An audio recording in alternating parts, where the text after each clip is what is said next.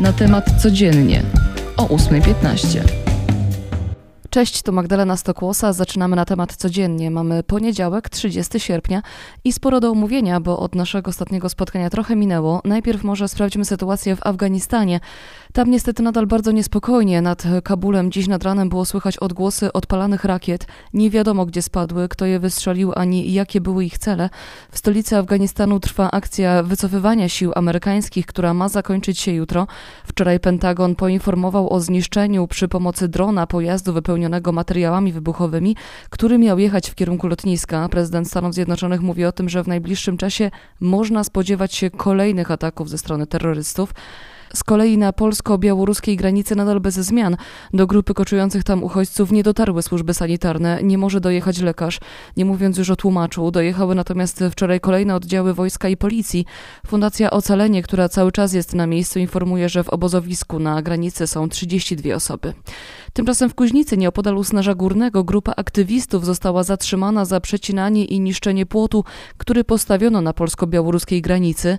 Jak poinformowała Straż Graniczna, zatrzymano 13 osób. Dziś zostaną one przesłuchane.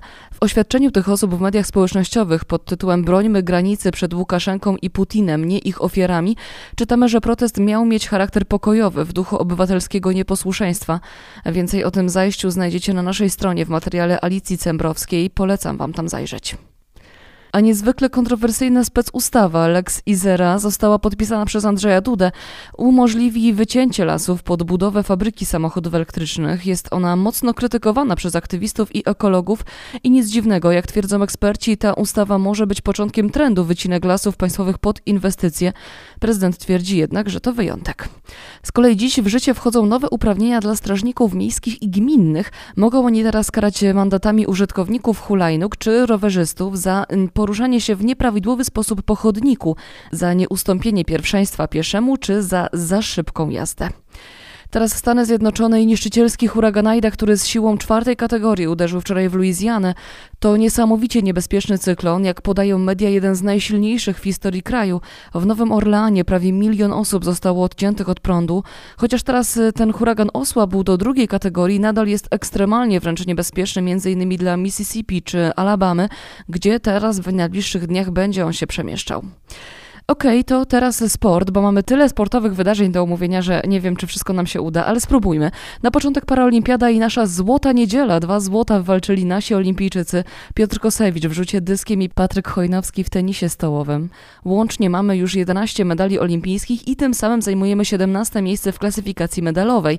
Dziś już wiemy, że jedno się zmieni. Na pewno krążek dorzuci w paratenisie stołowym Rafał Czuper, który powalczy w finale o złoto. Dziś jeszcze finał w pchnięciu kulą, tam zobaczymy zobaczymy Mirosława Madzie i podnoszenie ciężarów w kategorii plus 86 kg, w której powalczy Marzena Zięba. Ok, to przechodzimy teraz do siatkówki. Nasze zawodniczki pokonały wczoraj Ukrainki 3 do 1 i tym samym są w ćwierćfinale Mistrzostw Europy. Naszymi rywalkami będą teraz Turczynki. Czas na kolarstwo. Rafał Majka zwycięzcą 15 etapu wyścigu kolarskiego Vuelta Espania. Polak spektakularnie uciekł peletonowi. To jego drugie zwycięstwo etapowe w karierze w hiszpańskim wyścigu. Tę wygraną dedykował na mecie swojemu zmarłemu ojcu. Dziś rozpoczyna się z kolei święto fanów tenisa. US Open zagrają dzisiaj Magdalinet i Kamil Machrzak. Czeka ich spotkanie z wyżej notowanymi zawodnikami. Trzymamy mocno kciuki. Z kolei Igę Świątek i Huberta Hurkacza zobaczymy jutro na kortach.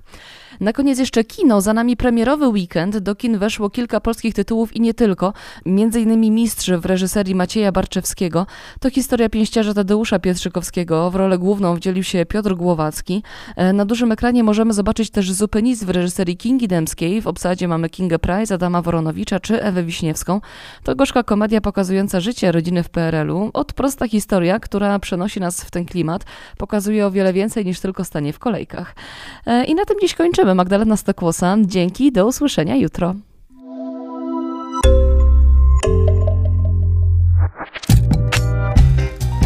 Na temat codziennie o 8.15.